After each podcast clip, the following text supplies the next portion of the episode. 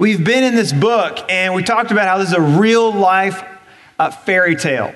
And like any fairy tale, uh, there is the damsel in distress, which is Ruth, and there is Prince Charming, who is Boaz. And we've also learned about other members of the family. We learned about Naomi. Naomi was married to Elimelech. In chapter one, we learn they leave Bethlehem, they cross over into Moab, which is in direct disobedience to God. They go to Moab, and for five, ten years, things are good. Their two sons, uh, we, as we learned, nicknamed Mr. Puny and Mr. Whiny, great, great nicknames, but nonetheless, that's what their names meant.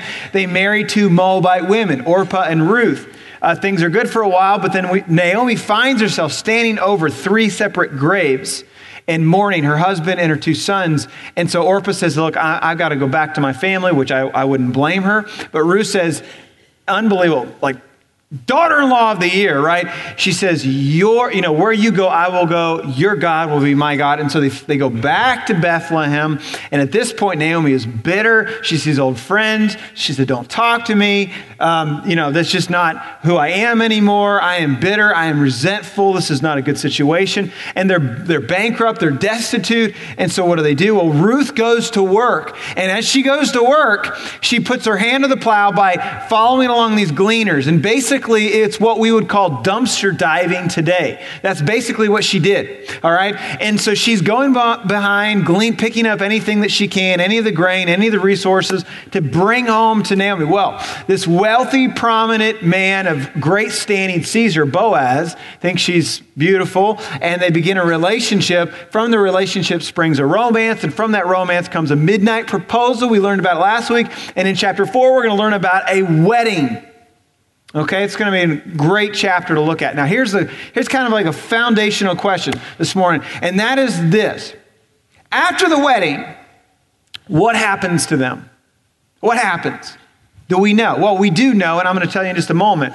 But after the sparks fly in a relationship, what takes place? Here's, here's what we do know to be true everybody with a heartbeat is a candidate to fall in love. Everybody. How many of you have a heartbeat this morning?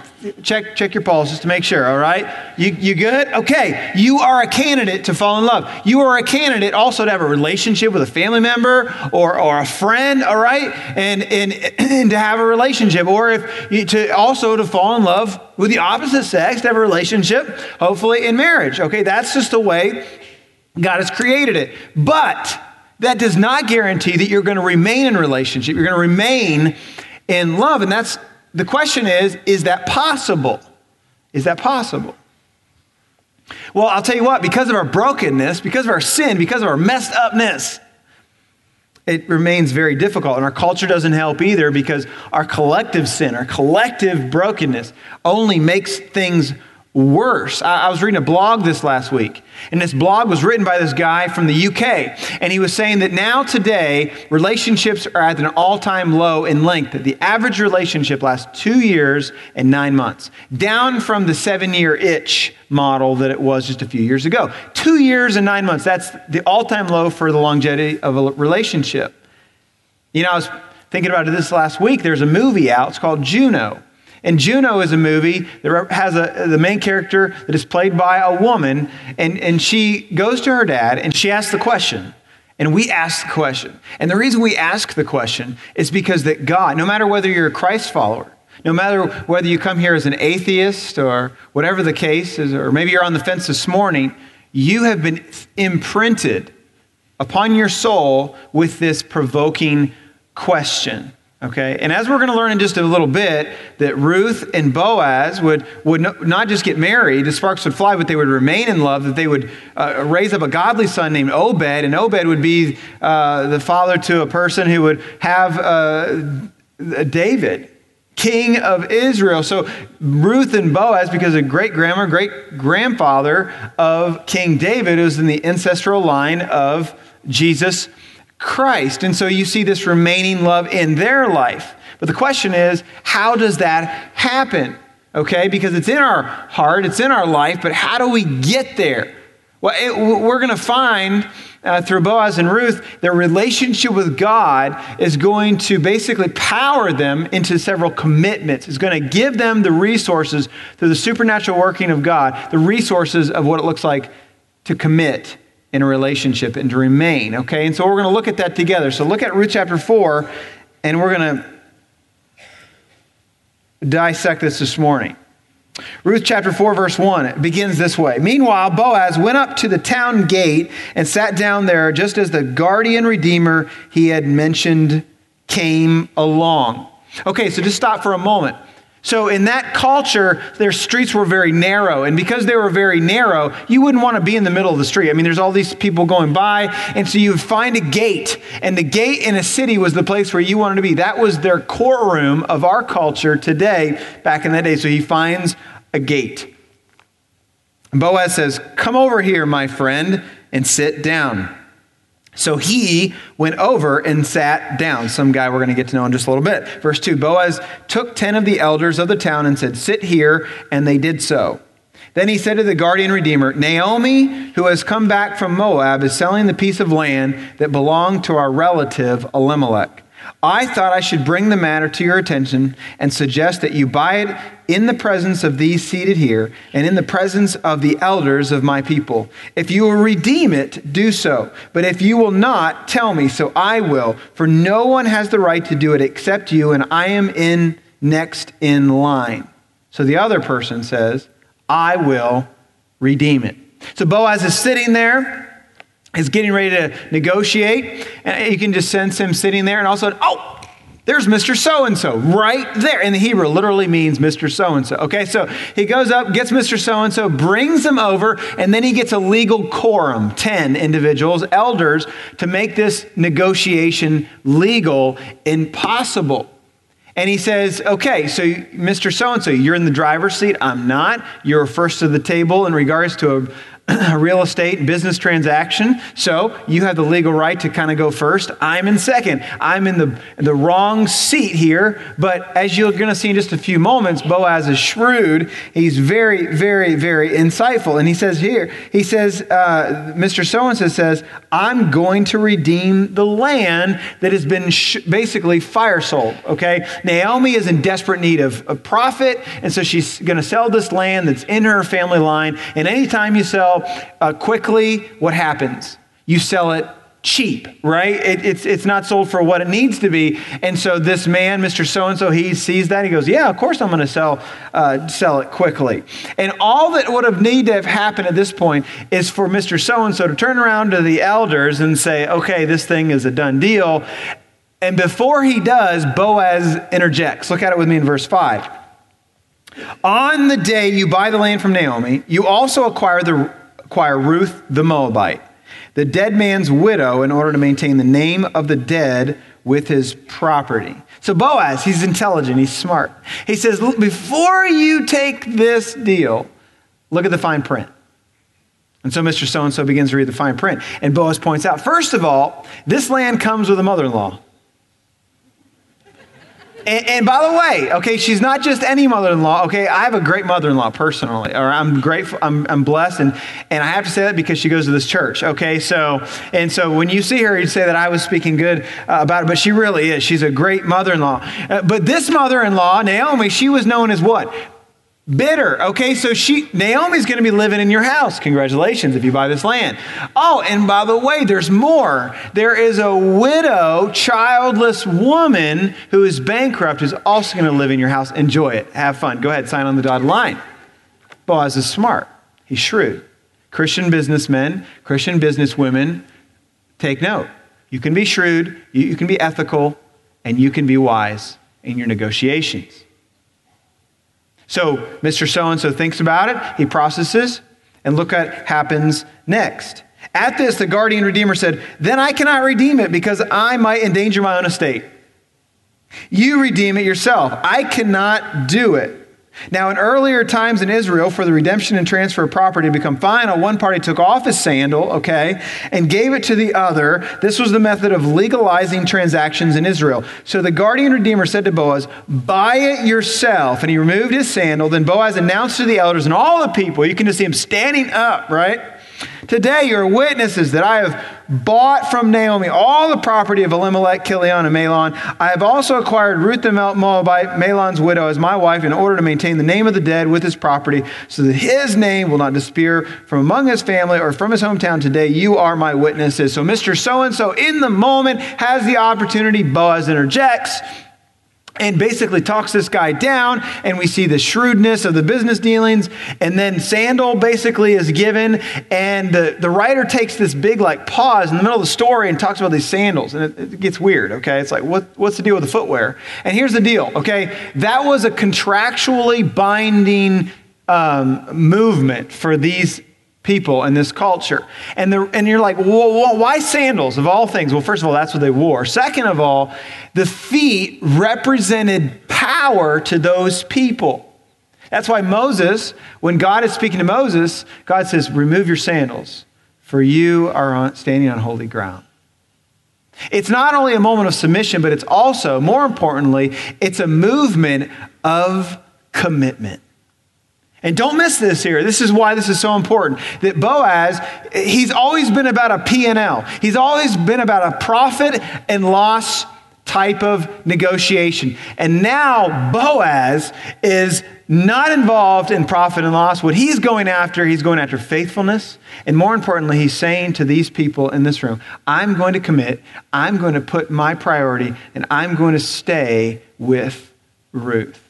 And that's really the first commitment that we must say if our love is going to remain, our relationship is going to stay strong. The first statement is this, and you can look in your listening guide I will love you no matter what life brings. Let's say that all out together. Ready? I will love you no matter what life brings. Yeah. One author, I was reading this last week, I love what he said. He said, Once some thing, I wrote this down in my Bible. Once something or someone grows too familiar, we tend to discard or devalue it. That we're attracted to the new, aren't we? If it's not shiny, we'll find something else that's shiny. After all, waistlines move and hairlines move and wrinkles come forth. I always tell the bride and the groom on their wedding day, this is the best you're ever going to look. Enjoy it. And by the way, you're, you know, I'm, I'm here to encourage, right? But, but the, the foundation is commitment. And, and God says the same thing through the gospel. He says, Look, I will love you no matter what you do and how, what life brings. And in the same way, this commitment uh, Boaz is making is, I'm going to love you no matter what life brings. And he says it through this one act. And there's several different statements within that statement that I'm going to love you no matter of the past we lived. Ruth, she was a foreigner. She had done unspeakable things as an idol worshiper. She had a past that was a mile long. We didn't get into all that, but certainly the case if you look up Moabites and what they did and how they did things, and that's what her background was. Now she's following God and she's redeemed and she's got to restart her story. And Boaz says, Look, I, I love you no matter what life brings. And another story within the story of I love you no matter what life brings. I'll love you no matter the problems we face. And there, how many of you would agree, show of hands, you're going to experience problems in relationships? Show of hands. The rest of you are in denial. Okay, it's all problems are going to happen. There's several problems you're going to face. The first one is you're going to you're going to face communication problems. The reason why you're going to face communication problems is because men, men, real quick, look at me. You see the world through blue glasses. Okay, that's just the way you see it. And then, ladies, look at me. You see the world through pink glasses. All right, and when those two colors collide, my friends, sparks fly. All right, and that is why we have so many different communication issues. But there's going to be other issues. There's going to be expectation issues as well. They are not going to deliver and live up to the expectations that you have. Okay? Have you ever had this happen? Yeah, we all have, right? I, this last week, I was in my in my bathroom and I had a, a moment of expectation that just wasn't, um, you know, it was the same kind of deal. And I, I took a picture of my toothpaste uh, bottle and I th- thought I'd put it up on the screen there. There. I'm a bottom squeezer, okay? Like I, I squeeze from the bottom and I get every last, last ounce of toothpaste out of that sucker. And I think about the words of Jesus when he was teaching his disciples how to pray, and he says, pray that you know god's kingdom would come on earth and i think that's an example of god's kingdom coming to earth all you bottom squeezers say amen with me Amen. That's right. Now, there's some of you in this room here today. We don't want to point you out, but you're free squeezers. You just squeeze wherever you want to squeeze the toothpaste bottle, all right? And you know, we're going to pray for you. So just everyone bow your head. No, I'm just kidding, all right? But here's the deal I say that expectations are going to be unmet.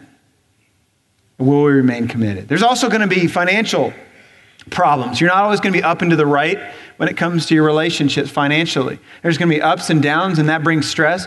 Are you going to remain committed in those moments? There's going to be, un- unfortunately, there may even be morality type of problems. Are you going to remain committed in morality situa- in, in situations there, there's not morality demonstrated? There's another one. Uh, there's going to be physical problems. You will get old. One day you will die. And will you remain committed even when the hairline and the waistline changes? This is so important. And you can say these words and say them often to a friend or a loved one, a family member, or even your spouse. You can say these words I, I love you, I appreciate you, I'm committed, and I'm not going anywhere. These words need to be said not only to remind yourself, but also to those who you're committed to. Uh, let's keep reading. Verse 11, then the elders and all the people at the gate, okay, they're there at the gate and they're seeing this transaction happen, said, We are witnesses. May the Lord make the women who is coming into your home like Rachel and Leah, who together built up the family of Israel. May you have standing in Ephrathah and be famous in Bethlehem through, keep reading, through the offspring the Lord gives you by this young woman. May your family be like that of Perez, whom Tamar bore to Judah. So you, you picture all of the, the, the quorum and all of these people now gathered and they're witnessing this transaction. and They're celebratory of Boaz and they're, they're, they're praying for blessing upon uh, this, this future marriage. But more importantly, the focus of these statements is God. And the reason why the focus of, is on God here is because the focus um, in Boaz's life is God, that he was a man centered upon God. And, and Boaz could have gone along in his life and he could have said, You know what? You can emulate my life. You can emulate my business transactions. You can follow me into the darkest corners of my life and my friends. He wasn't perfect, but he was an example of a follower of Yahweh. He was an example of a, a man who trusted God. And this is another building block, another commitment that we must make in regards to a remaining love that we see through, with Boaz and Ruth. Number two, the commitment says, I will trust God and I will be an example of a follower of Jesus Christ. The Apostle Paul in 1 Corinthians chapter 4, he said, Would you emulate me, Corinthians? Would you follow me? Let me ask you a question. If your life was copied, would the kingdom of God continue to be multiplied? If your life was copied, would somebody else, would someone else actually want to copy your life? Those are hard words to think through, but words we must process. Your decisions, your, your rhythms, your calendar, all of these things. See, you have, you have Ruth, who's on one side, okay? And she is a broke, dumpster diving, uh, past as long as this room, uh, individual, childless person. And you have Boaz, wealthy, upstanding character. Okay, they couldn't have been more opposite. eHarmony never would have put them together in a million years, okay? But the reason why they're a perfect match is because of one thing, and that is they trust God and they're followers of the living God. And the commitment that we must make to remain in serious relationships is that we must trust God and we must follow and be an example of Jesus Christ. And along the way, here's what is going to happen. You're going to ex- experience different things that you didn't see coming that, that in your mind are negative. Okay? And sometimes God is going to act in supernatural, miraculous ways. And when God acts in those ways, hey, it's easy. Okay? That's, that's not a hard deal. The Israelites, God put a bonfire in the sky to guide them. Okay, would that have been a hard moment to trust God? No, that wouldn't. How many of you have had a God literally put a physical bonfire in the sky to guide you on a road trip? No, no hands. That was the same in the first service. And that's my point exactly. Because more times than not, the miraculous is not seen, but the providential, subversive hand of God is seen. And we may not always see it until it's already done. You see, as life comes at us, we may be asking, God, where are you at? And be tempted not to trust. But then when we look out the rearview mirror, we'll say, ah, wow, look at your plan and look how you exacted it. The Puritans, they would use this example about trusting to be an example of a follower of Jesus Christ. Anybody, any, anybody weave here today? Any, any weavers and knitters? Anybody? Okay, there's a few. I, I don't do either, okay? Um, and I had someone correct me in the first service, actually, and so I'm going to try to get this right. But, but when you are a weaver, you have a loom, okay? And it's a frame, and you begin to weave the, the yarn and the fabric back and forth, back and forth. And if you are if you have a view from underneath the loom and you hold it up, you're not going to see really a good picture. You're not going to see anything that makes sense. You're just going to see a bunch, like a ball of yarn. The Puritans would say this way you're just going to see a bunch of unkept fabric. It's not going to make any sense. And my friends, this is where we live right now. We have the loom up and we're looking at it from the bottom, looking up. And we go, I don't, make, I don't see that. That doesn't make much sense. And we must make the decision to trust God even when it doesn't make sense because God sees the loom from the other side. And when you flip a loom over and you look at it from the right side, what do you see? A beautiful tapestry that makes sense. You see all of the fabric weaved together to create an unbelievable picture. And that is what God is doing. And it's not until we pass this life and we, and we come into the next and we celebrate all that God has for us and the eternal reward we call heaven that we're going to look down from the, from the top of the loom and see the beauty of God before us. That's why we must memorize Romans chapter 8, verse 28. That's why we must stay anchored to God's word because it will remind us in testing times to be examples of followers of Christ. All right, let's keep reading. Verse 13 So Boaz took Ruth, and she became his wife. When he made love to her, the Lord enabled her to conceive, and she gave birth to a son. So we cross the final scene in the book of Ruth. This is the, the, we're rounding third, we're heading home in the book of Ruth. And here we have a wedding, and there they consummate the marriage and they have a child. So you have to first understand this wedding was the wedding of all weddings. TMZ would have been there, People magazine would have been there. I mean, this is the wedding you want to be invited to because Boaz was wealthy, probably wore a gold headpiece of some kind. They had very nice clothes, the best of food. This was the wedding of all weddings. And then they celebrate, and somewhere down the line, she gets pregnant, and then they have a baby, Obed, little Obed. And now I can just picture Ruth at his first birthday party. They're all wearing birthday hats, they're blowing streamers, and, and Ruth's just standing there. And she's watching the whole scene, and and, and Grandma Naomi is there, and all these um, family members are there. And I can just see Ruth, just tears streaming down her face. And the reason why t- tears are streaming down her face is because of the journey that Ruth had been on. If we remember back, Ruth chapter 2, here she is dumpster diving, nobody, foreigner. And then she meets Boaz who sees something in her that nobody saw before. And that's exactly what God does with us, by the way. He sees things in us that nobody else really sees. And then chapter 3 in Ruth, what we do what do we see? We see that her journey begins to take a different slant. And then in chapter 4, we see this dumpster diver turned the bride of Boaz. Unbelievable change of events. And what it does is it really leads us to our third commitment. And the third commitment we're going to see here is I will speak the, the letters I see in you often. I see in you that I will encourage, I will see and speak those words into lives often. Because this is what God does to us. The things that you don't even see in yourself, the plans that He has for you, you don't even understand all the way according to Scripture and His sovereignty. Uh, he is speaking the words I see in you. He said it to Abraham.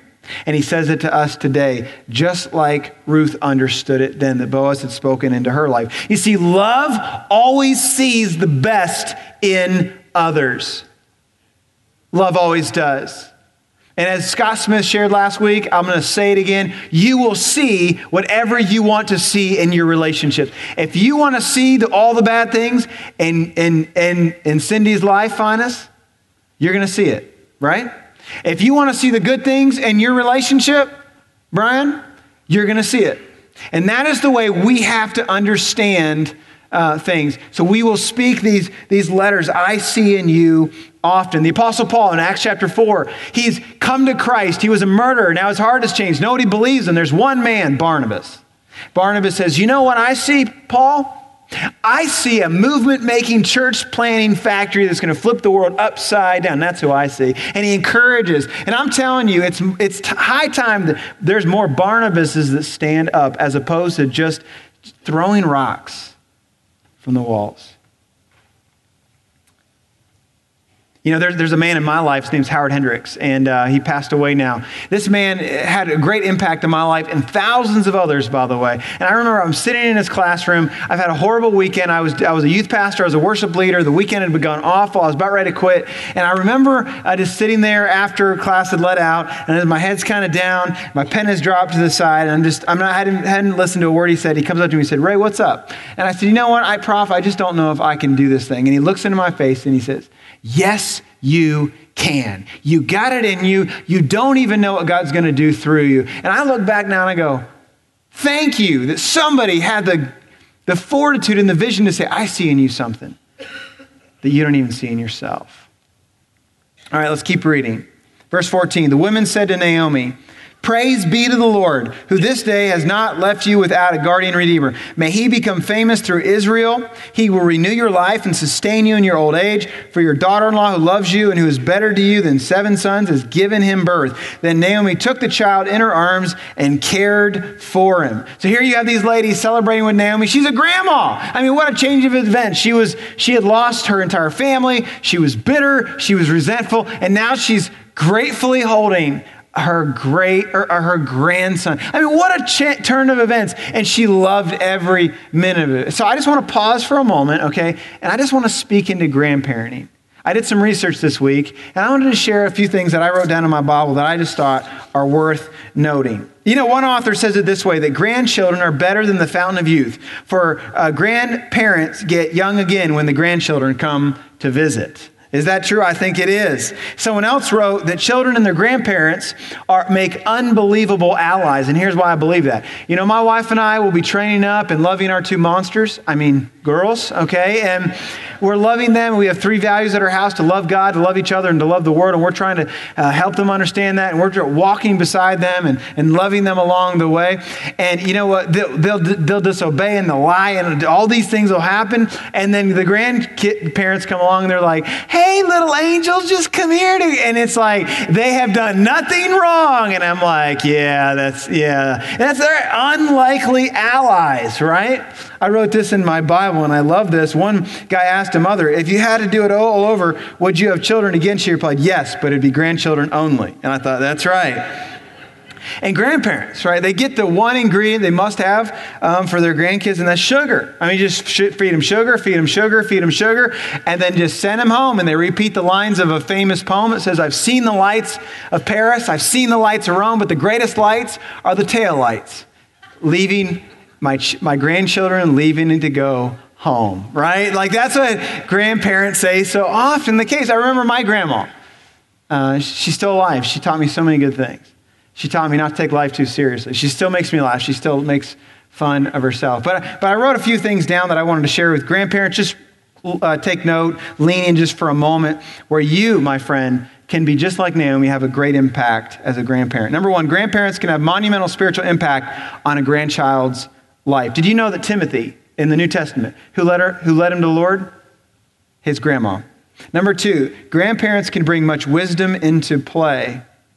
At the right time, at the right place, in the right season, wisdom from a grandparent could be life changing. Number three, grandparents can be a place of comfort and refuge. So often the case that kids don't have anywhere and refuge just to be themselves or to be loved or accepted. Maybe the parents aren't doing what they need to do or they're overwhelmed or whatever the case is. You grandparents can have an opportunity here to give refuge and comfort to your grandkids. Number four, finally, grandparents have the capacity many times to cheer their grandchildren along even when the parents don't. I'm working, I have all these things, I'm spinning all these plates, and you know what you grandparents have the ability to do? To cheer along your grandkids. I was doing some research this last week. Grandparents have a bigger role to play in the life of families in the United States than ever before because of the family dynamic. Let me tell you what that means. That means that our vision to see lives transformed through the neighborhoods, the next generation, the nations, I mean, through Jesus Christ in the neighborhoods, next generation, in the nations, can take place as grandparents model, love, encourage, and introduce Jesus to the next generation. And then finally, let's keep reading here. Verse 17. The women living there said, Naomi has a son, and they named him Obed. He was the father of Jesse, the father of David. This then is the family line of Perez. And there goes a long genealogy. In verse 22, we end the book of Ruth, and it says, Obed the father of Jesse, and Jesse the father of David. We come to the end of Ruth, and there's all this genealogy. Why? Well, it spans nine centuries, all to prove one point none of this was a mistake. None of this was just by happenstance, that she was the great grandma. Ruth, or Naomi would be, or Ruth would be the great grandmother of David, and David with messianic implications, uh, according to Matthew chapter 1, we would see Jesus Christ come from this line dumpster diving, widow, childless, to related to Jesus Christ. And this is the final commitment in the fourth that I will always restore. You know, God promises that to us, that He will always restore. Could we make the same promise to those loved ones and relationships in our life? I thought about it for a moment and I just wrote down a few things for Ruth. Boaz had lifted her up, right? From poor Moabite widow to the bride of a wealthy businessman, from an alien to accepted and loved. And Ruth did the same thing to Naomi, right? She, Naomi went from bitter to joyful. You know what restoration looks like? It says a few things. First of all, it says, I will always forgive you. And number two, I will uphold your name even when you don't regard and understand who you rightfully are. That's restoration. And what Jesus wants to do is he wants to restore all of the brokenness in our, in our lives. And I wrote this down. He wants to redeem the sinner to saint, the stranger to a friend, the outsider to insider, and from lost to redeemed. Maybe you're Ruth today and you're in need of redemption. Maybe you haven't met your Boaz yet. You're lost. The brokenness has led you to a point of zero return. The gospel would say this that there is a Jesus Christ who has come to heal your brokenness this morning. And if that's you, we'd love to pray for you. We'd love to walk alongside you. There's going to be prayer counselors on my left my right. I would love to pray with you. Or maybe here this morning and you're redeemed. You have a relationship with Jesus Christ. And it's your opportunity now as a transformed individual for you to go along. There's other Ruths in your life. And for you, through the power of Jesus Christ, to redeem and see other lives transformed, pointing them back to Jesus Christ.